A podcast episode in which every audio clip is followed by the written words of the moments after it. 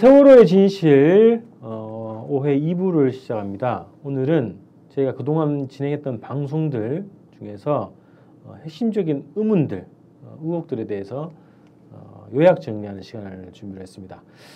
자, 정부 기관의 공식 그 조사 결과를 저희는 중앙해양심판원의 특별조사 보고서라고 저희가 이제 규정을 하고 그 분석을 계속 해왔는데 오늘은 이 보고서에 나온 다섯 가지 의문에 대해서 공개 질문을 하고자 합니다. 그래서 저희가 모르는 사항이기 때문에 어, 이 방송을 보시게 된다면 어, 중앙해양안전심판원 어, 관계자분이나 또 검찰, 어, 뭐 국가기관 어디도 좋습니다.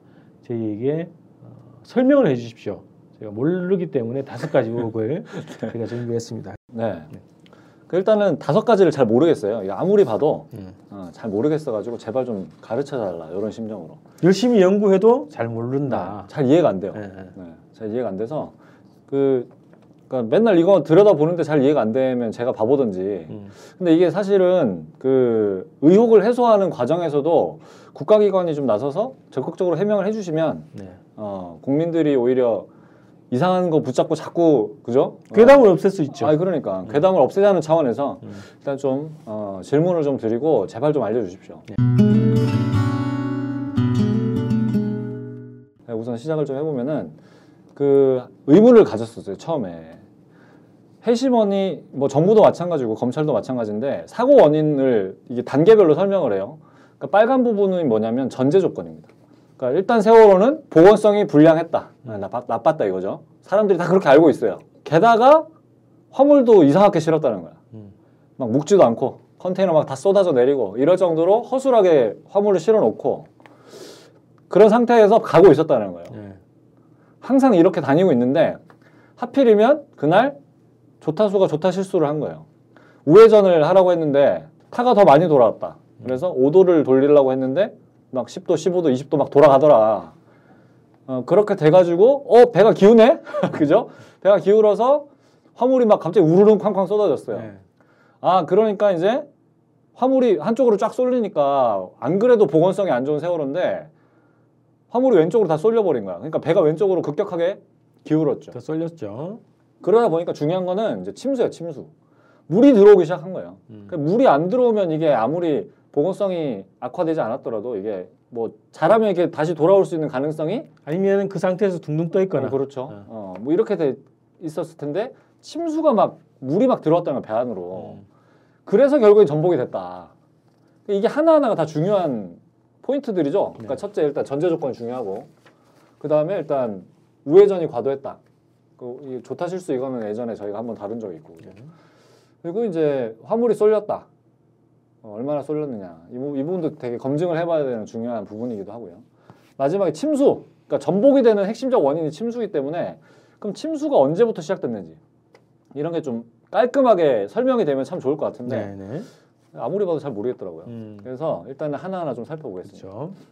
자 다섯 가지 좀 제가 보다가 도저히 이건 잘 모르겠다 그래서 질문을 다섯 개를 뽑아봤어요. 이게 특별 보고서에 나와 있는 내용 중에 저희가 이해 안 되는 다섯 가지. 네, 네. 아무리 봐도 잘 이해가 안 된다. 음. 첫째, 그 과연 보건성이 정말 문제였느냐 세월호가 넘어질 만큼 사고 당시에. 두 번째는 아무리 생각해도 급회전은 아무리 진짜 설명이 안 되는 거야 이게. 급회전을 했다고 하는데 네, 했다고는 과연 하는데 급회전을 했냐? 어, 정말 그랬는가? 그리고 아까 방금 말씀드렸던 침수 언제부터 침수가 시작됐는지 예, 요게 또 하나 중요한 거고. 네. 그다음에 이제 뒤에는 두 가지는 대응 과정인데 하나는 사고 보고 개통에 달- 관련된 거예요. 왜냐하면 이게 이제 규정에 의거해서 선원들이 대응을 했느냐 안 했느냐를 가르는 기준이 운항 관리 지침에 따라서 이제 가게 되는데 이제 그거에 근거해서 대응을 했느냐 안 했느냐. 그러니까 이건 처벌을 어떻게 받는지 중요한 거잖아요. 그렇죠. 그리고 이제 두 번째는 그 해양 안전 심판원이 또 하는 일 중에 하나가 사고를 예방하는 업무를 하기 때문에 그럼 과연 세월호 당시 사고가 났을 때 어떤 문제점들이 있었고 VTS 그러니까 이제 관제탑하고 관제사들이랑 교신은 제대로 됐는지 거기에서 문제는 없었는지 이런 것들을 또 조사를 해서 보완을 하게끔 권고를 한단 말이에요.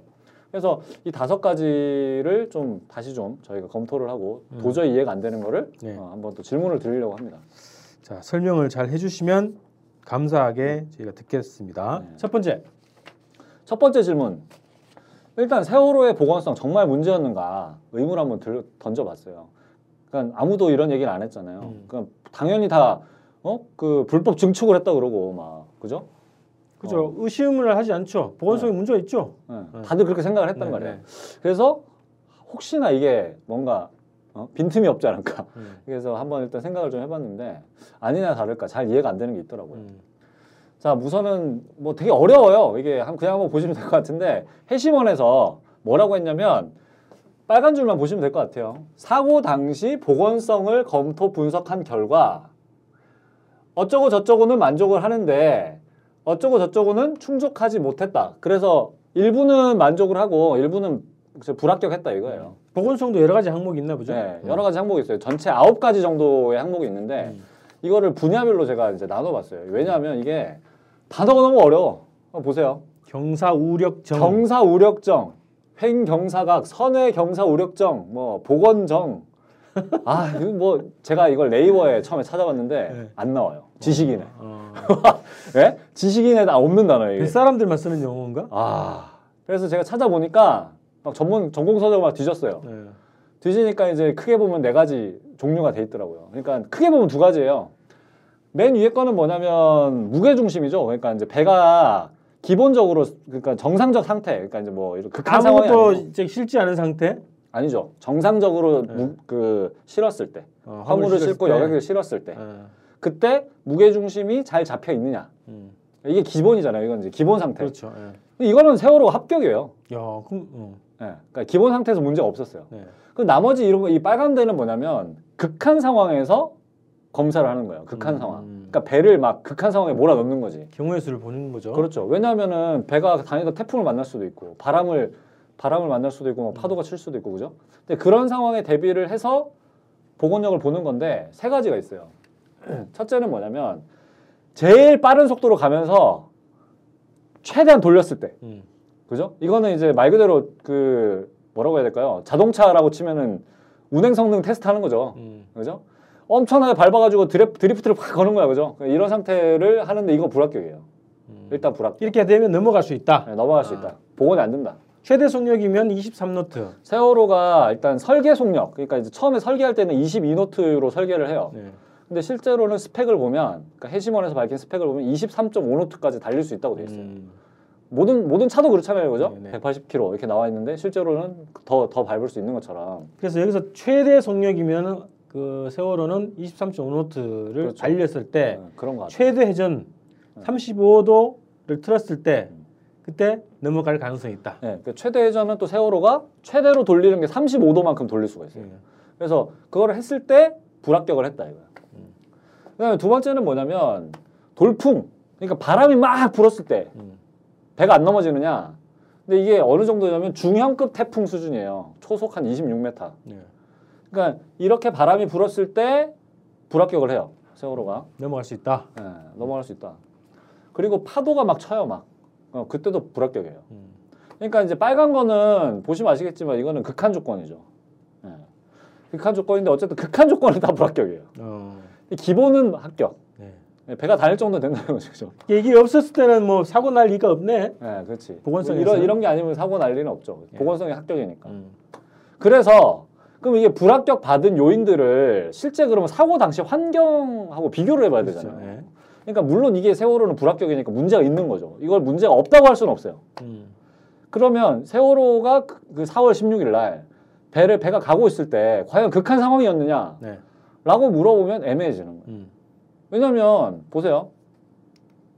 자, 이게 보고서에 나와 있는 그 당시에 사고 해역 환경입니다. 사고 당일 세월호가 이제 8시 48분부터 넘어지기 시작하는데 그 당시에 10시까지 조건이 어땠느냐. 일단 조류 속도 보세요. 약 0.2에서 초속, 그죠? 어, 거의 없다는 거야, 조류가. 음. 그러니까 여기 보시면 이게 이제 조류를 나타내는 화살표예요. 그러니까 방향. 수학, 으로 나타내는 벡터죠, 벡터. 네. 그러니까 이제 방향과 힘의 크기를 동시에 나타내는 건데 네. 이를테면 여기 보면 빨간 화살표 이게 되게 길고 그러죠? 네. 길고 빨라요. 그러니까 이런 건 조류가 세다는 얘기예요. 음. 근데 여기 보시는 것처럼 이렇게 화살표가 어때요? 여기는? 점점식으로 보이네요. 그렇죠. 이거는 이제 조류가 거의 없다는 얘기죠. 음. 그 화살표 방향은 이제 조류 방향을 얘기하는 거고. 그래서 이제 그 당시 여기가 보라색 점이 세월호가 침몰한 그 지점이에요. 여기 보면은 조류가 별로 없어요. 네, 이런 데는 센데 그죠? 이게 8시 50분, 여기는 네. 9시. 9시. 예. 그요 시- 지점에서 이제 세월호가 침몰을 한 거니까. 음. 그리고 바람을 보면 남서풍이 초속 한 4에서 7m. 그러니까 아까 그 조건에 보시면 돌풍은 초속 26m인데 음. 여기는 이제 4, 4에서 7m니까 거의 사실상 해당 사항이 없죠. 네. 파도도 보면 0.5m밖에 안 쳤어요. 높이가 거의 없는 거죠. 바다에서 이제 0.5m. 여러분들 그 일기예보 그죠? 그 기상청에서 발표한 일기예보 같은 거 보시면 이 정도는 거의 뭐 가장 잔잔한 날 중에 하나입니다. 시정도 좋았다고 그래요. 최소한 여기서 알 수 있는 게 이 돌풍에 대비한 이 태풍이죠. 이거하고 파도가 심할 때를 대비한 보건도 이거는 상관이 없어. 일단 사고 영향을 주지 않은 거예요. 그쵸. 이거 두 가지는. 음. 적어도. 그리 그래서 이 해심원에서도 뭐라고 하냐면은 돌풍에 대비한 예비 복원력은 예? 요, 요 초속 약 26m를 기준으로 계산을 하는데 사고 당시에 바람이 별로 없어가지고 무시해도 된다. 음. 예, 얘기를 해요. 예. 그리고 이제 해심원에서 또 뭐라고 하냐면 그 사고 해역의 평상시 유속은 빠른 편인데 그 당시는 유속이 최대 2노트 미만이었다. 그러니까 유속도 별로 빠르지 않았다는 네. 조류가. 그리고 항해 속력은 또 17노트예요. 그러니까 최고 속력하고도 많이 미치지 못하죠. 음.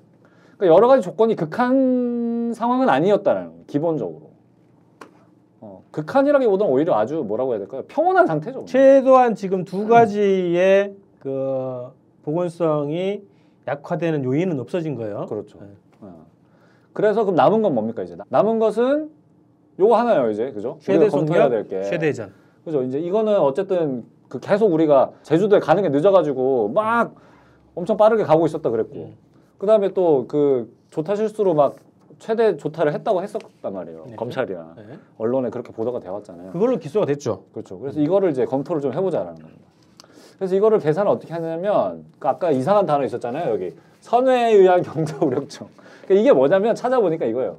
선박이 그 배가 가장 빠른 속도로 선체 길이만큼의 회전 반경을 선회한다라는 거예요. 그러니까 이게 무- 정확하게 무슨 말이냐면 세월호가 145m예요. 음. 배 길이가 150m. 그러니까 150m의 반지름을 가진 원을 그리는 거야. 크게. 음. 탈을 넣어서. 네, 탈을 넣어서. 음. 그 원을 그릴 때 얼마나 기울어지느냐. 최대 속력으로 가는 네. 조건. 네, 최대 속도로 갈 때. 음. 이제 그때 기울어지는 힘인데 이 힘을 계산은 뭐 이런 복잡한 공식으로 해요. 근데 네. 이걸 뭐 몰라도 돼. 보시지 말고. 네, 몰라도 돼. 이런 공식이 있다더라. 네. 중요한 건 이거예요. 속력의 제곱에 비례해요. 네. 그러니까 속력이 빨라지면 빨라질수록 예를 들면은 속력이 두 배가 됐다. 그럼 이 힘이 두 배가 되는 게 아니라 기울어지는 게 네 배만큼 된다는 거예요. 음.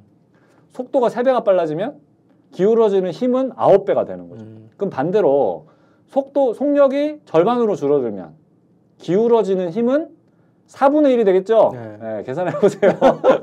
자 복잡합니다 네. 이거. 근데 보세요 여기 그래서 제가 계산을 한번 해봤어요. 네. 나머지 잘 모르겠고 속력이 원래 23노트란 말이에요. 근데 아까 그 보고서에서 뭐라고 했냐면 세월호 그 당시 속력이 17노트였어요. 음. 퍼센트로 따지면 74%죠 최고 속력에. 예. 나누면 돼요, 그죠? 음. 계산기가 계산기에 두드리니까 0.74가 나왔어. 음. 그러면 이제 제곱에 비례한다고 했으니까 실제 힘은 어떻게 되느냐? 제곱을 했죠. 0.54가 나오는 거예요. 그러니까 한마디로 힘은 어떻게 된다고요? 절반보다 절반 수준으로 줄어드는 거예요. 기울어지는 힘 자체가. 네. 근데 원래는 이 극한 조건에서 불합격을 받았었는데 그러면은 지금과 같은 조건에서는 어떻게 되는지는 모르잖아요. 합격인지 불합격인지 모르잖아. 그러네요. 그래서 음. 질문을 드리는 거야. 지금 이 조건에서 계산하면 어떠냐? 음. 합격이 될 수도 있지 않을까? 아니 뭐 원래 기준이 네. 그걸 기준으로 했을 때 그건 불합격인데 그럼 이 정도 수준에서는 합격이냐 불합격이냐 그렇죠. 몇 프로까지가 합격선이냐 그걸 봐야 되는. 확인해야 되겠네. 확인을 해야 되죠. 왜냐 기준이 기준이 있으니까. 음. 그러면 이 정도 조건에서 실제로 복원력을 계산을 하면 뭐 복잡한 과정을 거쳐 계산을 하겠죠. 네. 계산을 했을 때 세월호가 과연 넘어지느냐 안 넘어지느냐는 이건 다른 문제잖아요. 그렇죠. 근데 이런 거 설명을 안 해요. 음. 설명을 하지 않고 우리는 국민들은 다 뭐라고 알고 있냐면 일단은 보건성이 나빴다고 하니까 그냥 다 안 좋은 걸로 아는 거야. 맞아 맞아. 음. 그잖아요. 그러니까 이렇게 살펴볼 필요가 있지 않냐? 네. 라는 생각이 들어 들어서 음. 질문을 좀 들어보는 겁니다. 아 중요한 질문을 하시는 거네요. 중요하죠. 이거 굉장히 네, 중요해요. 네. 왜냐하면 사고 해역의 조건이 음. 극한 상황이 아니니까. 자 지금까지는 어쨌든 우리가 보건성으로 다 지금 어, 이게 원래 이제 얘가 그 침몰할 배였다 이렇게 인식을 했는데 따져 보니까 이게 해시몬 발표자랍니다. 발표 자료에 있는 내용을 다 대입을 해본 거예요. 분석을 해보니까 어 이거는 합격이 될 수도 있겠는데 이 분야 이 분야는 그렇죠. 네. 모르겠어요. 실제로 이렇게 또 계산을 하는 게 맞는지. 네, 네. 계산 방식도 그렇고 근데 어쨌든 정의가 이렇게 돼 있어서 네. 제가 한번 해본 건데, 네. 그러니까 두 가지 질문이에요. 그러니까 이렇게 하는 게 정말 맞는지, 만약 맞다라면 음. 해봤으면 좋겠다. 그래서 그 당시에 진짜 보건성이 그렇게 만, 어, 취약했는가 이, 이 조건에 맞게 이걸 그 했으면 좋겠다라는 거고 또 하나 중요한 거는 그러니까 해시몬에서 35도 우회전을 했다고 가정을 하지 않았어요. 사고 설명을 할 이게 때. 시뮬레이션 표입니다, 그죠? 네, 그러니까 타각 시나리오라고 하는데, 그러니까 이제 뭐라고 했냐면 해양 심판원에서 처음에 그 3등항에서 박한결 씨가 어, 5도 우회전 하세요라고 얘기를 했단 말이에요. 근데 조타수 당직 조타수가 5도 우회전을 했어요. 어, 근데 더 많이 돌아갔다 그랬거든요. 음. 그래서 그걸 갖고 그런데 그때 뭐라고 했냐면 박한결 씨가 어, 그러면 좌회전 반대로 반대로 반대로 아, 그럼 좌회전을 해야 되는데 음. 그렇게 안 되고 더 많이 우회전이 됐다라고 지금 예. 시나리오를 이상한 시나리오를 짰다고 했죠 제가 네. 예전에 방송에서. 음. 근데 어쨌든 근데 다시 살펴보니까 이게 35도가 아니고 우회전 25도예요. 지금 이게 보시면은 이게 오더 변침, 오더 변침, 오더 변침해서 하다가 여기서는 네. 오더 변침 다 합쳐 보니까 네. 25도 최대. 네, 최대 25도만큼 돌아갔을 때 네. 세월호가 침몰하더라 뭐. 이렇게 지금 시뮬레이션을 해놓은 거란 말이죠. 음. 근데 이제 증언이랑도 안 맞고 예. 보건성 계산할 때 기준하고도 안 맞죠. 그럼 이제 이 조건에서 그러니까 각도도 반영을 해야 되잖아요. 그죠? 음. 그럼 각도를 반영을 했을 때 당연히 최대한 돌렸을 때 기울어지는 보건성이니까 이거는 당연히 그 보건성보다는 기울어지는 힘보다는 더 적게 힘이 들어갈 거 아닙니까? 예. 그래서 요것도 반드시 좀 반영을 해봐야 되는 게 아닌가. 그래서 아까 최대 속력, 최대 회전 각도 네. 이것도 불합격 기준하고는 한참 동떨어져 있다. 어, 이게 합격일 수 있겠다. 네. 그리고 어차피 이거 두 개는 네. 그쵸, 고려 대상이 아니야. 네. 일단. 이건 고려 대상이 아니고 보고서상에서도 이것도 불합격 기준보다는 한참 좋은 조건이다 지금. 그렇죠. 네. 그러니까 극한 조건이 아니기 때문에 세월호의 그 당시 조건에서 합격을 할 수도 있는지 음. 네. 그거 한번 보자는 거죠. 네. 근본적인 의혹이 드는 거예요. 보건성 자체가 침몰 원인의 핵심 원인인가? 네. 그래서 일단은 이 전제 조건이 사고가 난 전제잖아요. 음. 그래서 전제부터 틀렸다 그러면 음. 그러니까 당연히 이걸 과학적으로 지금 설명을 하는 건데 네. 전제 조건이 틀렸으면 뒤에는 다 틀린 거잖아요. 그렇죠. 그래서 이게 되게 중요하다고 저희는 보고 그래서 요거를 꼭 체크를 한번 해보자. 음. 야 이거 해시몬에서 혹시 실수하실 수도 있고 그래서 어, 연구 좀 해주시고 답을 좀 네. 해주시기 바랍니다. 그래서 다시 한번 질문을 드릴게요. 보건성 정말 문제였는지 한 번 더 우린 검토해보자. 음. 이거 일단 질문을 드리고 네. 핵- 핵심은 어쨌든 세월호가 뭐 불법 증개축 안 했다는 얘기를 하는 거 아니에요 지금. 근데 어쨌든 그 극한 조건은 아니었다. 자 두 번째 넘어가 보겠습니다. 자 두 번째 두 번째는 어, 세월호의 초자연적인 각속도. 과학적인 설명을 부탁드립니다. 이 말이 좀 어려워요, 그죠? 각속도는 각의 변화 속도. 네? 그러니까 1초에 몇 도가 돌아가느냐 음. 이게 각속도고 음. 초자연적이라는 얘기는 도대체 물리적으로 설명이 안 되는 거예요. 음.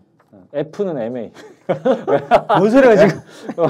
설명이 안 돼요 힘으로 뉴턴의 힘의 법칙으로 설명이 안 돼 이게 설명이 안 돼서 네. 좀 과학적으로 설명을 해, 해달라. 네. 한번 살펴보겠습니다. 네.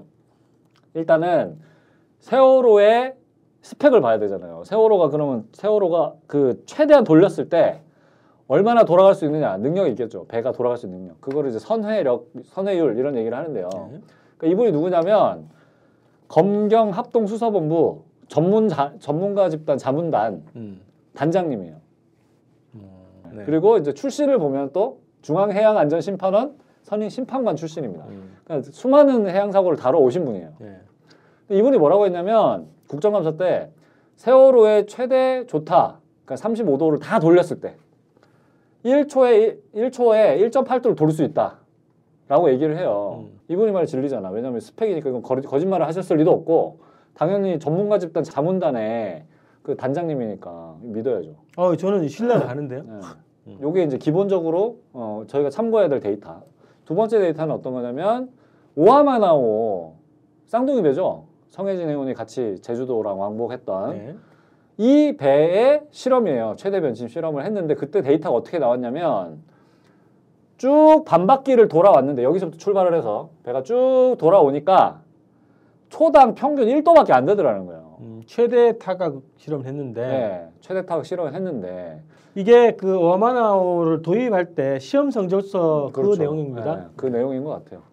그 출처는 어디냐면 그 구원파 음, 그 진상규명 포럼 네. 네, 막 개최를 했었잖아요 초기에 음. 네, 거기에서 이제 나온 자료입니다.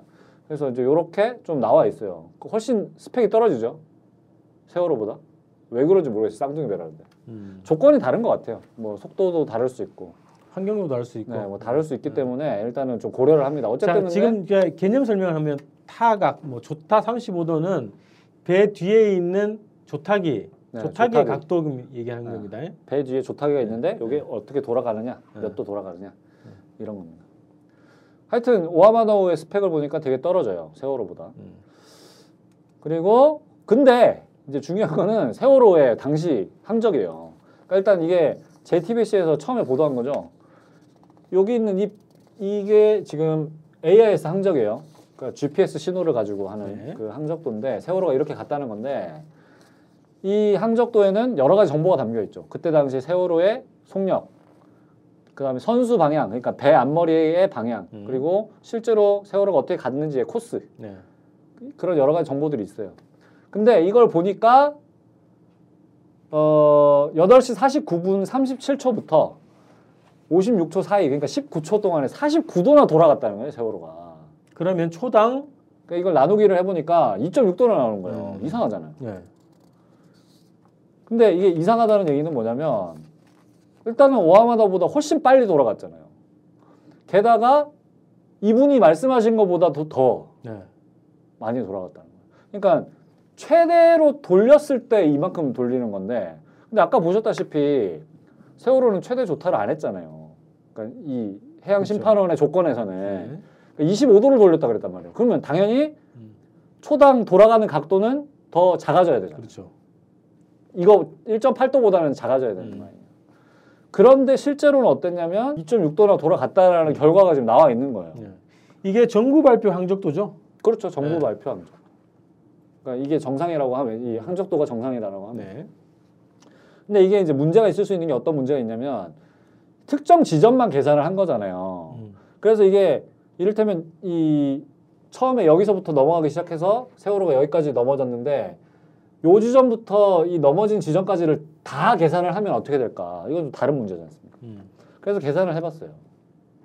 그러니까 더 많이 나와 이게 지금 이게 무 이게 뭐냐면 그래프니까 설명을 좀 드릴게요. 일단 오른쪽은 뭐냐면 어, 시간이에요 시간. 초. 예, 8시 49분부터 1분 20초 동안 시간이 쭉 흐르고 있고 그 흐르는 시간 속에서 이, 이거는 뭐냐면 세월호가 몇 도를 가리키고 있었는지 선수 방향 요 HDG 이게 heading 값이에요 heading 그러니까 그 세월호의 앞머리가 가리키는 각도 네. 이거는 COG는 뭐냐면 course over ground라고 그래서 이제 코스예요 실제로 세월호가 간 방향을 얘기를 하는 건데 음. 이게 왜 다르냐면 그러니까 어, 오토바이나 자동차 경주할 때 드리프트를 생각을 하시면 돼요. 배는. 드리프트가 뭐요? 그러니까 드리프트는 이렇게 끽 하면서 왜 회전할 때. 그렇죠. 휙 돌잖아요. 배, 음. 차가. 그러면 돌 때 당연히 앞머리부터 먼저 돌지 않습니까? 음. 그리고 뒤가 따라가요. 그죠? 그렇죠. 차가. 음. 예. 그걸 생각을 하시면 되는데 그래서 앞머리가 먼저 돌고 배는 실제로 그거보다 덜 돈다는 거예요. 그러니까 이렇게 가는데 이렇게 갈 수도 있다. 그렇죠. 배가. 배가. 음.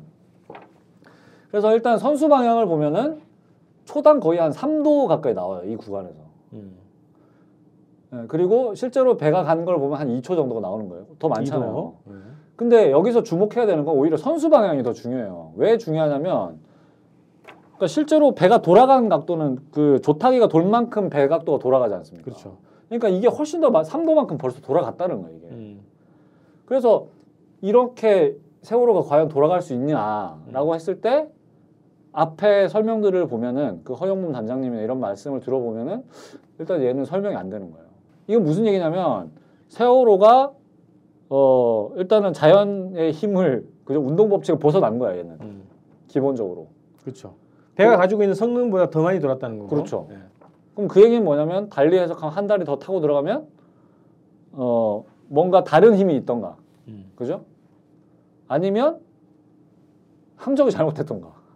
두 가지 밖에 저희가 예상을 못하죠. 그 이 상태에서는. 어, 어. 그래서 이게 설명이 안 된다는 거예요. 음. 그래서 저희가 부탁을 드리고 싶은 거는 그러니까 이 자연의 운동 법칙을 벗어난 이 현상을 어떻게 설명을 할 거냐. 음. 근데 이거는 여전히 담겨 있지 않은 거예요. 지금 보고서 네. 안에. 그래서 예, 보고서에 담겨 있지 않고 네. 이 현상들을 음, 왜 그렇게 나오는지를 그거에 대해 설명이 필요한 거고 그렇죠. 그럼 두 가지 외에 또 답이 있을까 저희는 좀잘 모르겠는데 근데 이제 해시몬에서는 뭐라고 했냐면 일단은 그 정부에서 발표한 항적 음. 그 자체는 신뢰가 신뢰할 수 있다라고 마지막에 검토 의견을 내요. 네. 그러면 이제 일단 항적이 항적은 정상이라고 한 거니까 네. 그럼 그러면 이제 이 세월호가 더 많이 돌아간 이 현상에 대해서는 어떻게 설명할 거냐. 음.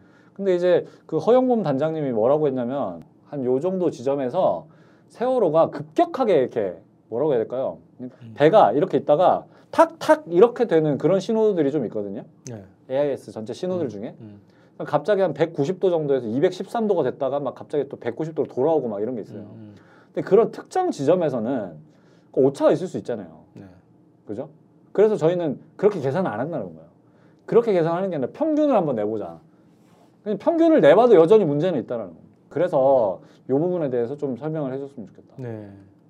해설을 좀 해주시고 그 이게 해명이 안 되면 어, 정부 발표에 근거해서 봤을 때는 제3의 힘이 존재한다. 일단은 그렇게 네.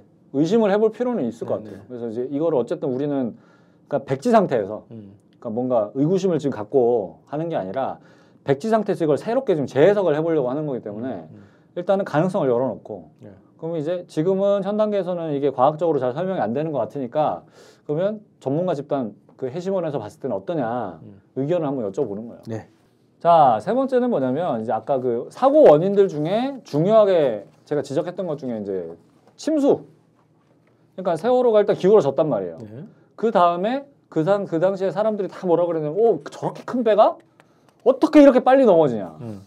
이런 얘기들을 많이 했어요. 네.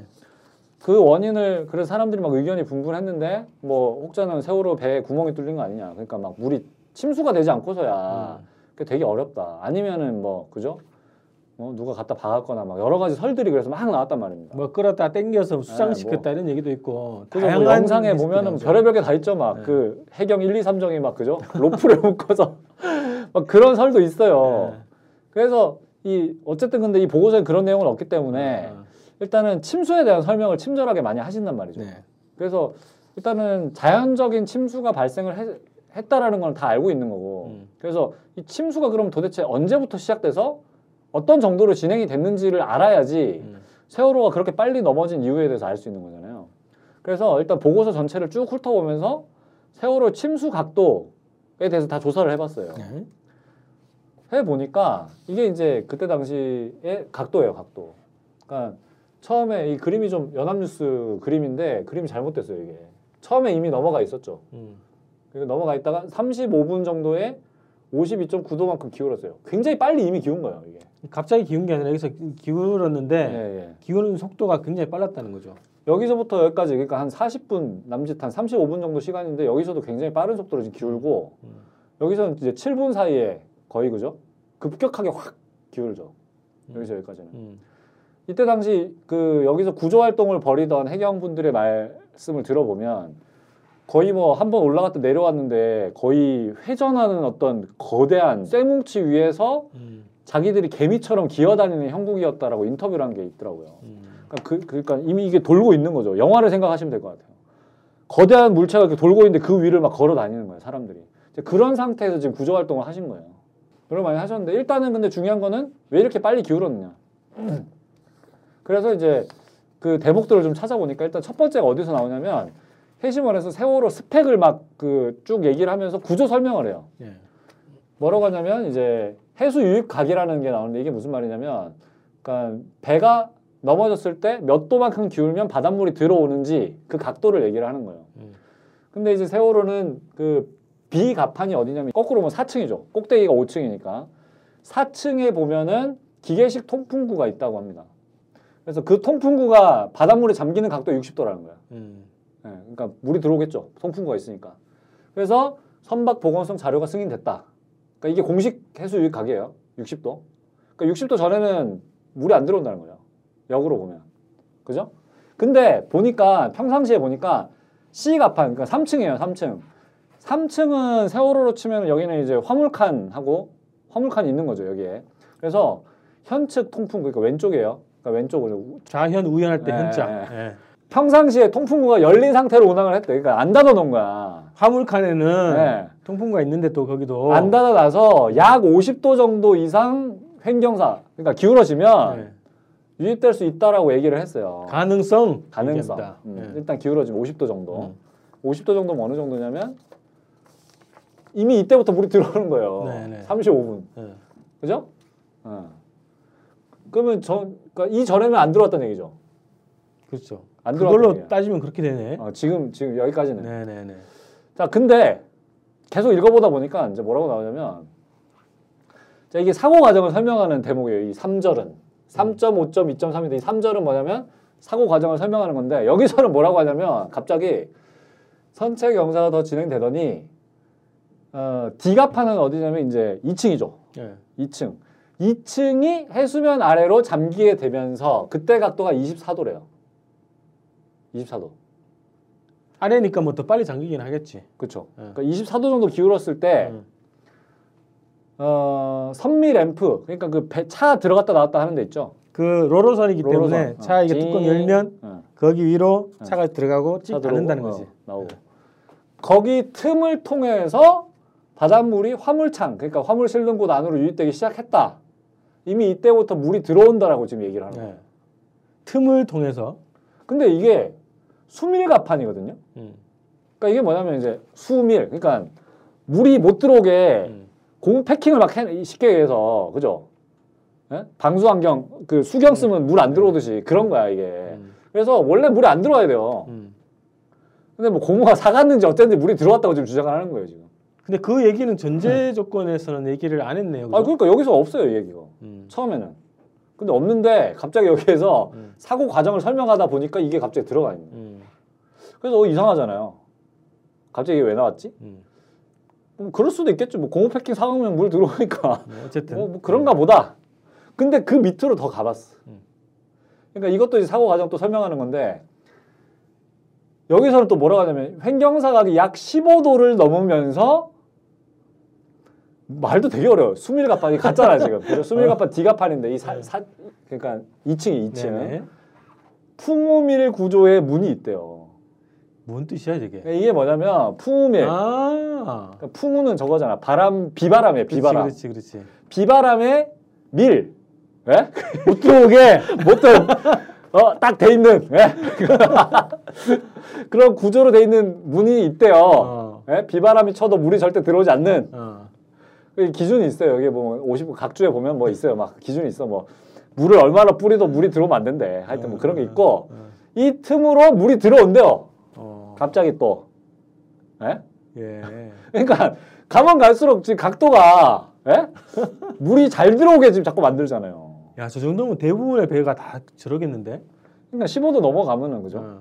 물다 들어온다는 얘기예요. 그러니까. 이게 지금 역으로 설명하는 거 아니에요? 여기서부터 설명한 게 아니라 15도부터 물이 들어왔다는 게 아니라 그죠? 60도, 50도, 25도 이렇게. 예. 그래서 그러니까 결론적으로 얘기하면 이런 거야. 음. 해시번은 세월호가 물이 언제 들어올 수 있냐? 처음에 심사 결과는 60도였는데 자기들이 봤더니 문을 열고 다녀가지고 50도면 물이 들어온다고 처음에 얘기를 하다가 네, 네, 네. 그 뒤에는 24도로 바뀌고 그 뒤에는 15도면 물이 들어온다는 거예요. 어. 그러게요. 최초로 물이 들어오기 시작한 시각. 예. 심수 각도. 시각. 어. 심수 각도. 예. 각도 자꾸 줄어요. 이유가 뭔가요? 실수이신가요? 어. 아니면 뭐 조사하다 아, 보니 네. 조사하다 보니 최초에 15도부터 그 D 가판에부터 들어가기 시작했다 이렇게 할 수도 있는데 의심은 하지 않겠습니다. 근데 처음부터 그럼 설명을 여기부터 실- 시작을 했어야죠. 하여튼 뭐 의심은 하지 않을게요. 네, 네. 하여튼 궁금합니다. 저희는 왜 이렇게 자꾸 변하는가. 음. 그래서 좀 답변을 해주시면 좋을 것 같고 네. 궁금한 거예요. 궁금한 거. 왜 자꾸 변했는지. 그러니까 왜 이렇게 자꾸 설명이 그러니까 일관되지 않은 거예요. 쉽게 말해서. 저희 너무너무 궁금합니다. 아, 궁금해. 이게 중요한 거예요. 근데 네. 그러니까 침수가 안 되면 그렇게 빨리 안 넘어졌으니까. 그렇죠. 지금 뭐 보온성이 약한 배가 어, 조타를 잘못해가지고 기울었는데 거기에다가 화물이 넘어져가지고 쿠당탕 해가지고 더 기울어졌고 그렇죠. 물이 들어오면서부터 걷잡을 수 없이 네. 침몰한 거 아닙니까? 그런 건데 자꾸 각도가 변하는 거지. 음, 요거 설명 좀 해주셨으면 좋겠다. 예. 제가 느낌상 봐도 제가 문과 출신인데 15도 너무 너무 심했다. 그죠? 15도 넘어갔다고 해서 물 들어오면 너무 차이가 많이 나잖아요. 예. 그래서 일단은 요거 잘 모르겠다. 좀 네. 설명을 부탁드립니다. 예, 설명을 기다리겠습니다. 네 번째 질문입니다. 자, 네 번째로 가보겠습니다. 그 중요한 게 지금 그, 하- 그 항해 그죠? 기준 그 보고하는 거 예. 규정인데 그 규정과 관련해서 국정원과 관련된 보고 규정이 누락이 됐어요. 실제 보고 사실도 있고 이게 왜 다루어지지 않았는지를 지금 여쭤보는 겁니다. 예. 특별 보고서에 운항 관리 규정을 검토를 한단 말이에요. 왜냐하면 그러니까 운항 관리 규정이 뭐냐면 그러니까 항행 매뉴얼이에요. 그러니까 쉽게 말씀드리면 음. 그래서 뭐 인천에 배가 출발했을 때 출발 신고해야 되고 뭐 군산 앞바다 지날 때 군산에다 전화해서 신고해야 되고 진도를 통과할 때 진도 VTS를 연락해서 신고해야 되고 그 규정을 쭉 해놓고 그죠?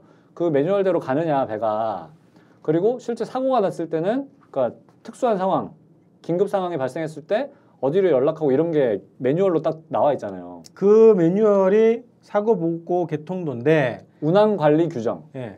규정 안에서 안에 있는 예. 개통도가 있다라는. 근데 거예요. 그것도 승인을 받아야 되는 대상이죠. 해경이 승인을 오케이 해줘야지 음. 거기에 들어가는 거죠. 자체로 하는 게 아니라 그렇죠. 임의로 하는 게 아니에요. 음. 그러니까 모든 그 세월호의 선원들이 잘했느냐 잘 못했느냐는 그걸 따지는 기준이 되는 게 운항관리 규정이라는 거예요. 그렇죠. 그러니까 운항관리 규정 매뉴얼대로만 하면 음. 일단은 최소한 법적인 책임은 없는 거야 쉽게 말해. 사고 조치는 정상적으로 했다 이렇게 할수 그렇죠. 있겠는데 그러니까 도덕적인 책임은 있겠지만 음. 그러니까 일단 법적으로 잘못을 안 했는 거야. 왜냐하면 운항관리 규정이 허술했을 수가 있, 기 때문에. 음. 근데 자기들은 예를 들어서 내가 어, 난 규정대로 한 거다라고 얘기하면 할 말이 없잖아요. 네. 그러니까 일단 법적인 책임을 면할 수 있다라는 거. 그리고 조사의 기본 기준도 거기서부터 그렇죠. 출발해야 되는 거죠. 어, 그러니까 선원들이 사고 시 대처를 잘 했는지 음. 그 기준이 되는 게 운항관리 규정이다. 음. 그래서 근데 그 규정에 보면은 세월호는 뭐 익히 우리가 계속 얘기를 해왔지만 음. 국정원과 관련된 보고 규정이 있다는 네. 있다는 말이에요. 그리고 실제 보고 사실도 있어요. 김한식 사장한테 이, 이준석 선장이 전화를 해가지고 어 보고했다고 했고 김한식 사장이 문자로 국정원에 통보했다고 뉴스에 보도가 됐어요. 음. 국무총리도 인정했고 네. 네. 그러면 이거는 언급을 해가지고 어, 이건 규정대로 했다라고 얘기를 하던지 그렇죠 해줘야지. 그런 게 있어야 되는데 네. 아예 언급을 안 했다는 거예요. 그래서 이거를 좀 살펴보려고 그래요. 네. 그 여기 보면 보면 여기 보세요. 그러니까 이게 이제 대응 관련된 내용인데 그 선장과 회사는 본선에 그러니까 세월호에 사고가 발생했을 때 인명의 안전 확보를 위해서 조치를 하고 여트여트 해서 회사와 운항관리실에 신속 보고하여야 한다라고 되어 있어요. 그러니까 이게 이제 운항관리 규정에 있는 내용이에요. 네. 그리고 사고를 그럼 접수한 회사는 어떻게 해야 되느냐? 당연히 이제 관할 해양경찰서하고 이런 데다가 보고를 해야 된다. 돼 있어요. 네. 그리고 이제 뭐 이렇게 이렇게 하라. 최선을 다해라. 음. 이게 규정 내용이에요. 규정 내용. 그리고 그러니까 해양 심판원에서도 이렇게 얘기를 해요. 세월호 운항 관리 규정에 따르면 뭐 여기 뭐 주요 지점에 대한 통과 보고를 하고 개항 안에서 관제에 따르도록 해라. 이렇게 돼 있단 말이죠. 그죠? 그래서 돼 있는 반면에 진도 연안 VTS에 대한 관제 보고 등에 대한 명시 규정이 없었어요. 세월호 거기에. 음. 그래서 이게 제가 이걸 왜 가져왔냐면 처음에 막 진도 VTS에서 세월호가 자기 관할구역에 들어왔는데 왜 연락 안 했냐? 왜 교신 기록이 없냐? 음. 그 책임 논란이 막 이랬잖아요. 선장이 왜 어? 진도 VTS 보고를 보고 안안 했냐? 음. 그 벌금 물어야 되고 막 이런 얘기도 했잖아요. 음. 근데 보니까는 운항 규정이 없는 거야. 세월호만 그런 건가요? 그건 잘 모르겠어요. 음. 다른 다른 배를 안 봐서. 근데 일단은 세월호 운항 관리 규정에는 진도 연안 VTS에 대한 관제 보고 등의 명시 규정이 없었다. 그러니까 음. 이거는 한마디로 잘못이 아닌 거죠. 네, 그러겠네. 어, 규정이 부실한 거지. 음. 그죠? 그래서 이거는 그래서 면책이 된 것 같아요. 네. 재판 과정에서. 음. 예. 하여튼 뭐 그렇게 된 것 같고. 그러니까 어쨌든 이제 중요한 사실은 해시원에서도 이 운항 관리 규정대로 지금 조사를 하고 있다라는 거죠. 음. 자, 그런데 그래서 이제 이 보면 내용들이 다 있어요. 어디서 보고하고 막 이런 게. 그죠? 인천, 팔비도, 부도 뭐 이런 섬들이 지날 때마다 인천에다 전화를 할 때가 있고 어, 여기 7번부터 13번까지는 제주도에 연락을 하게끔 돼 있단 말이에요. 일정 내려가다가는 이제 보고 주체가 달라지는 네, 거네요. 그렇죠. 어, 네. 이렇게 쭉 된단 말이죠. 올라올 때는 또 반대로 음. 되고 이렇게 되는 건데 하여튼 이 규정이 다 있어요. 그죠? 다 돼 있고 여기 보시면 이제 만제도 이런 얘기 나오죠. 그죠? 대역사도 여기가 이 부근이 진도 부근이에요. 진도 부근. 음, 여기서 제주에 전화를 해야 되는데 일단 이건 어긴 것 같아. 그죠? 어, 제주도에 연락을 했느냐. 어, 요거 확인을 해봐야겠죠. 음. 네. 어쨌든 하여튼 이렇다. 그리고 요거는 뭐냐면 그 사고 당시 보고 실제로 어떻게 보고를 했는지를 해시멀에서 정리를 한 표예요, 표. 네. 그러니까 선원들이 직접 했던 다- 그렇죠. 상황 얘기하는 거죠. 요게 이제 선원들이 한 거고 음. 요거는 이제 그때 119로 전화한 거. 음. 승객 학생이 처음에 52분에 전화를 했죠. 배가 침몰하는 것 같다. 네. 그래서 이렇게 된 건데 이게 왜 들어가는지 모르겠어요. 이것만 하면 되는 건데 그죠? 음. 그래서 일단은 세월호가 제주 VTS에 전화를 연락을 했었고 얘가 제주 VTS가 해경 상황에 상황실에 전화를 했고 그래서 이렇게 이렇게 전파가 됐다. 이런 과정이 있는데 그럼 이 과정이 과연 안전관리 규정에 운항관리 규정에 맞느냐 이걸 이제 조사를 하는 거예요. 음. 근데 중요한 거는 그 운항관리 규정 중에 해양사고 보고 개통도가 있다라는 거죠. 근데 이 보고 개통도를 보면은 누누이 강조하지만 1차가 국정원이에요. 그죠? 여기도 있지만 인천이든 제주든 어, 운항관리실에 연락을 해야 되고 국정원 인천지부와 제주지부에 각각 연락을 하게 돼 있단 말이죠. 이게 규정인데 여기 없잖아요, 지금. 음. 어, 없으니까 이거는 위법하다고 얘기를 규정대로 안. 한 거지. 규정대로 안 했다라고 네. 지적을 하고 책임을 물어야 되는 거 아니냐. 음. 더 웃긴 건 뭐냐면 그 여기 보면 국정원에 사고 이 26일자 기, 기사인데 이 청해진 해운 관계자가 김 사장, 김 사장은 김한식 사장이고 음. 이 관계자가 국가정보원과 인천해양항만청에 문자 메시지로 당시 보고를 했다라고 지금 나와 있단 말이에요. 규정대로 한 거예요, 이게. 네. 그러니까 선장이 안전 회사 안전관리 담당자에게 연락을 했고 그 총괄 임원으로 연락 이게 이제 기본 라인이에요. 핵심 보고 라인. 그러니까 사고가 났을 때. 그러니까 이대로 지금 했다라고 지금 얘기를 한 거야. 음. 정상적으로 했네. 정상적으로 했어요. 네. 그리고 근데 여기서는 똑같은 내용이야 지금 보, 보시면 보세요. 승무원 강모 씨가 처음에 청해진 해운 제주 사무실에 전화를 했다 그랬고 그죠? 1등 항해사가 안전관리 담당 한테 전화를 했다고 얘기를 한 거예요. 음. 그리고 공무 감독 그러니까 이 같은 말이 같은 사람입니다. 공무 감독을 통해서 사고 사실이 요렇게 요렇게 요렇게 보고가 됐다라고 했어요. 근데 여기 보시면 쏙 빠져 있죠 여기. 국가정보원이. 네. 그러니까 보도가 됐는데, 음. 근데 보고서에는 없다는 거예요. 근데 이게 왜 없냐 이거예요. 왜 없느냐? 음. 왜, 왜 없을까요? 그리고 매뉴얼대로 했느냐 안 했느냐를 객관적으로 지금 판단을 하셔야 되는 건데 이렇게 하면은 이건 객관적인 게 아닌 거지. 책임 소재 어. 규명이 안 되잖아요. 보도에 따르면 매뉴얼대로 했고 그렇죠. 여기에서 조사한 내용으로 따르면 승무원들이 매뉴얼대로 안 한 거네. 그렇죠. 그러니까 보도는 보도를 보면은 아 제대로 한 거네 음. 이렇게 되는 거고. 음. 근데 조사를 한 내용을 보면은 매뉴얼대로 안 했네. 그러니까 매뉴얼대로 안 했으니까 책임을 물어야 될 거 아닙니까? 네. 근데 그 내용이 없다는 거예요 지금. 음. 없어요. 왜 왜 없을까요? 국정원만 나오면 작아지는 기관의 속성일 수도 있는데 일단은 뭐 어. 의심을 하지 않겠습니다. 아니 뭐 실수일 수도 있어요. 음, 뭐 실수일 수도 있고 네. 의심을 하지 않는데 일단은 그러니까 여기서 왜 없는 건지 필요가 없다라고 생각을 하신 건지 음. 아니 뭐 잘 모르겠어요. 근데 일단은 분명하게 운항관리 규정에 이게 있다라는 거고 이 규정대로 했는지 안 했는지가 판단 기준인 거 아니냐. 그렇죠. 음. 근데 왜 이게 지금 검토가 안 됐냐. 음. 이렇게 지금 여쭤보고 싶은 겁니다. 네. 자 이게 해양경찰청에서 승인한 이 개통도대로 네, 어, 사고 보고 절차를 거쳤는지 안 거쳤는지를 그렇죠. 어, 해명을 해야 분석을 해야 선원들에 대한 처벌 그렇습니다. 뭐 수위도 바, 바뀔 수 있고 음. 아니면 개통도를 바꿔야 될 수도 있죠. 그렇죠. 그래야 문제점이 지금 지적이 되거나 개선 사항을 지금 그죠? 사고가 재발하지 않도록 네. 하는 게 또 해시원의 목적이잖아요. 음. 그럼 뭐 의견을 줘야죠. 네. 근데 없다라는 거죠. 자 마지막 이것 이거 되게 중요해요. 음. 그러니까 VTS가 관제탑인데 음. 관제탑에서 발생한 수많은 문제들에 대해서 당연히 해시원에서 지적을 하고 개선하도록 명령을 하든지 의견을 줘야 되잖아요. 음. 근데 교신 기록 이 비정상적인 교신 기록 녹음 문제라든지 이런 거에 대해서 아무런 문제 제기가 없어요. 그러게요. 이게 되게 중요한 사실인데. 음. 그래서 이거를 다시 한번 좀 검토를 해봤습니다. 해시몬의 목적에 비춰보더라도 네. 네, 항상 그 우리의 기준은 그거예요. 해시몬의 목적에 부합하게끔 조사가 됐느냐. 음. 어, 일단은 문제점에 대해 지적을 했어요. 해시몬도. 음. 뭐라고 했냐면 세월호가 진도 VTS와 직접 통신을 했으면 더 좋았을 거야. 규정상 안 해도 무방하지만 그죠? 어. 왜냐하면 세월호가 제주도로 먼저 연락을 했잖아요. 음. 그래서 굉장히 지연이 됐다라고 언론에서 많이 보도를 했단 말입니다. 음. 그러니까 이제 거기에 지적을 했어요. 아 진도 VTS와 직접 통신을 했으면 좋았는데 음. 운항 관리 규정에 이게 없었던 거예요. 음. 그러니까 이런 얘기를 하는 거죠 지금. 그죠? 그리고 또 보면은 다른 측면에서 제주항 VTS가 또 이거는 이제 VTS 사이의 연락 체계죠. 제주항 VTS가 진도 연안 VTS로 전화를 전화를 하기보다는 VHF 통신을 이용해 가지고 공식 채널을 이용해서 전파했으면은 더 좋았을 거다라고 지금 얘기를 하는 거예요. 그죠? 그러니까 요거 합리 지금 합리적인 판단이죠. 해시몬에서 제대로 지적을 하신 거예요. 근데 이런 것들은 얘기를 했단 말이죠. 얘기를 했는데 이거 왜 얘기하는 거야 이거? 우리 지난주에 다뤘던 네, 교신 기록 삭제되고 막 이런 이런 걸 얘기를 했단 말이죠.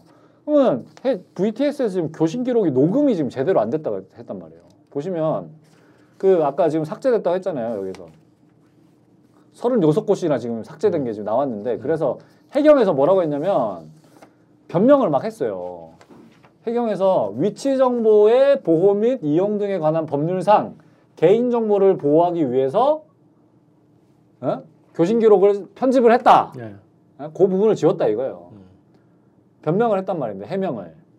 근데 이게 나중에 알고 봤더니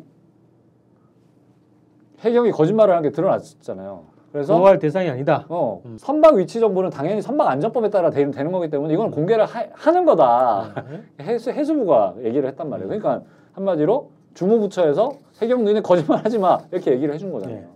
그래서 그러니까 이제 이렇게 지금 해경이 막 엉터리로 대응을 하는 건데 음. 어, 왜 이런 거 얘기를 안 하냐는 거고 두 번째는 더 중요한 건 뭐냐면 이게 진짜 핵심 문제예요. 제주 VTS에서 세월호랑 교신을 처음에 막 하잖아요. 하는데 녹음이 안 됐어요. 녹음이 안 된다고 그랬죠. 안 된다 그랬어요. 처음에 음, 네. 녹음이 우리는 녹음이 안 됐어요. 녹음 내용이 없어요. 이렇게 얘기했단 말이야. 그래서 뭐 써서 주지 않았어요? 그래서 자기들 녹음이 안 돼가지고 그냥 펜으로 기록을 했다. 예. 근데 나중에 봤더니 녹음이 되어 있었죠. 음. 예, 황당하게도 처음에 제주 VTS에서 녹음이 안 된다 그랬는데 녹음이 돼, 있- 돼 있는 파일이 나왔고 그 다음에 그 교신 녹취록을 보니까 나중에 녹음된 거를 그대로 녹취를 한 게 아니라 필기해 놓은 거를 임의대로 막 삽입을 하고 이런 과정이 심각한 문제가 있었다는 거죠. 사고 처리하는데 이런 이 뭐야 기본적인 이 원인 조사를 하는 하는 데 있어서 가장 중요한 증거물인데 이런 것도 지금 제대로 관리가 안 돼 있는 건데 이거에 대해서 왜 해시몬에서 아무런 문제 제기를 하지 않냐? 해시몬에서 그 얘기는 했었거든요. 그 진도 VTS 사고 나자마자 가가지고 네. 항적도를 다 입수했다는 거예요.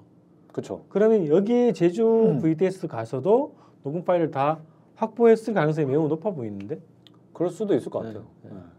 근데 확보했든 안 했든 어쨌든 제주도도 조사를 했을 거라고 봐요. 음. 근데 어, 그 파일이 진짜 없었든 아니면 어, 있었든 간에 확보를 하거나 최소한 조사는 했을 것 같아. 음. 해시몬에서. 그렇죠. 알고는 있었을 것 같아요. 네. 꼼꼼하신 분들이니까. 음. 그래서 근데 그런 내용들이 왜 특별조사 보고서에는 음. 중요한 내용인데 이게 왜 그렇죠. 개선 사항으로 지적이 되지 않느냐 이게 말이 되느냐 그래서 어, 책임자들을 처벌을 하고 그죠 그리고 이 관제 그 과정이나 이런 거에 대한 보완 의견을 당연히 최고 전문가 그룹인 해시몬에서 제출을 해주시는 게 맞지 않냐 그리고 이제 그 핵심적으로 이게 보도도 많이 됐잖아요 5분간 교신 내역이 증발했는데 사흘 뒤에 공개한 녹취록이 녹취는 없고 메모를 바탕으로 임의로 작성했다. 이 얘기 막 일파만파 그때 막 됐었다 네. 말이죠. 그래서 이런 내용들이 좀 반영이 돼야 되는 게 아니겠는가. 그래서 지금 어, 다섯 가지 우리가 의문점에 대해서 해명을 좀 부탁을 드리는 건데 뭐안 하면 할 수 없죠 뭐. 그렇죠. 우리가 부탁을 뭐, 뭐 권력 있는 것도 아니고 강제를 할 수 있는 그 거죠. 특별법도 뭐 저 모양이라고 네. 하는데 근데 이게 사고의 핵심적인 문제와 직결되는 문제들이잖아요. 그렇죠. 다섯 가지 굉장히 예, 중요한. 그래서 해양 심판원에서도 이 사고의 어, 원인 그리고 향후 대책 이거에 대해서 가장 관심 있어하는 기관이고 그것을 위해서 이제 있는 음, 기관이기 때문에 어, 핵심적인 다섯 가지 문제에 대해서는 꼭 해명을 좀 부탁드리겠습니다. 음. 그리고 지금 또 재판 진행 중이잖아요. 행정심판. 네. 그죠? 그래서 그 진행 중이니까 이런 내용들 좀 도움이 될지 모르겠는데 네. 참고하셔가지고 네. 좀 재판하는데도 좀 도움이 됐으면 좋겠고요. 네. 어, 의혹을 푸는 데서도 굉장히 좀 중요하지 않을까. 음. 적당한 좀 설명을 납득할 수 있는 좀 네. 설명을 해주시면 좋을 것 같습니다. 그러니까 이번에 그 메르스 사태에서 보듯이 정보 공개를 안 하니까 뭐, 뭐 SNS 통해서 뭐 괴담이나 뭐 이런 식으로 많이 확산이 됐지 않습니까, 그죠? 그렇죠. 악영향이 많죠. 예, 예. 그래서 어, 의혹이 있는 부분에 대해서는 정부가 적극적으로 어, 규명을 하고 공개를 하고 해야 그런 것을 어, 해명할 수 있고 줄일 수 있다. 그렇죠. 아, 오히려 그렇죠. 적극적으로 대응을 정부에서 하는 게 그 사회적으로 그죠? 네, 네. 좋아요. 이게. 네. 사회 통합을 위해서도. 네. 박근혜 대통령 많이 강조하시는데. 네. 그래서 오늘 다섯 가지로 어, 해양안전심판원 특별조사 보고서에서 어, 다루지 않은 것 혹은 어, 저희가 풀리지 않은 의문들에 네. 대해서 다섯 가지 질문 좀 드렸고요. 이거는 뭐 검찰도 참고를 하셔가지고 답을 주셔야 될 수도 있고 어, 그리고 이 세월호 대책위 그렇죠. 특별조사위원회에서도 이 부분에 대한 어, 연구조사 이런 것들이 좀 필요할 것 같습니다. 그리고 어, 언론사들도 지금 세월호 뭐 4.16 연대 에, 단체에 대한 압수수색까지 이제 벌어지고 관련자들에 대한 압수수색 이어지고 있는데 어, 이런 상황에서 언론이 좀 적극적으로 이 진실을 찾는 음, 문제에 대해서 또 분발하셔가지고 역할을 더 해주시기를 바라는 차원에서 저희가 오늘 다섯 가지로 요약해서 좀 말씀을 드렸습니다. 네. 네. 오늘 뭐 하여튼 다섯 가지를 굳이 꼽자 사실 여쭤보고 싶은 건 너무 많아요. 네. 예. 잘 이해가 안 되는 부분도 많고 한데 일단은 뭐 시간이 제한된 관계로 일단은 핵심 다섯 가지 음, 예, 요거라도 좀 제발 음. 한 번 더 부탁드리겠습니다. 네. 네. 이상으로 오늘 세월호의 진실 5회 2부 우리가 풀리지 않은 의문 다섯 가지를 좀 공개 질문 형식으로 말씀드렸습니다. 감사합니다. 네, 감사합니다. 자, 세월호 사건의 진실을 찾는 시대의 진표 특별판을 매주 방송하고 있습니다. 방송 제작을 위해서 누구나 후원할 수 있습니다. 후원 계좌 번호는 외환은행 620-237935-683 외환은행 620-237935-683 예금주는 신성국 신부님입니다. 여러분들의 후원과 응원으로 이 방송을 열심히 시작하도록 하겠습니다. 시대 징표 특별판 세월호의 진실은 자세한 자료 화면과 함께 영상으로 시청하실 수 있습니다. 세월호의 진실 영상은 주권방송 홈페이지나 유튜브에서 시청 가능합니다.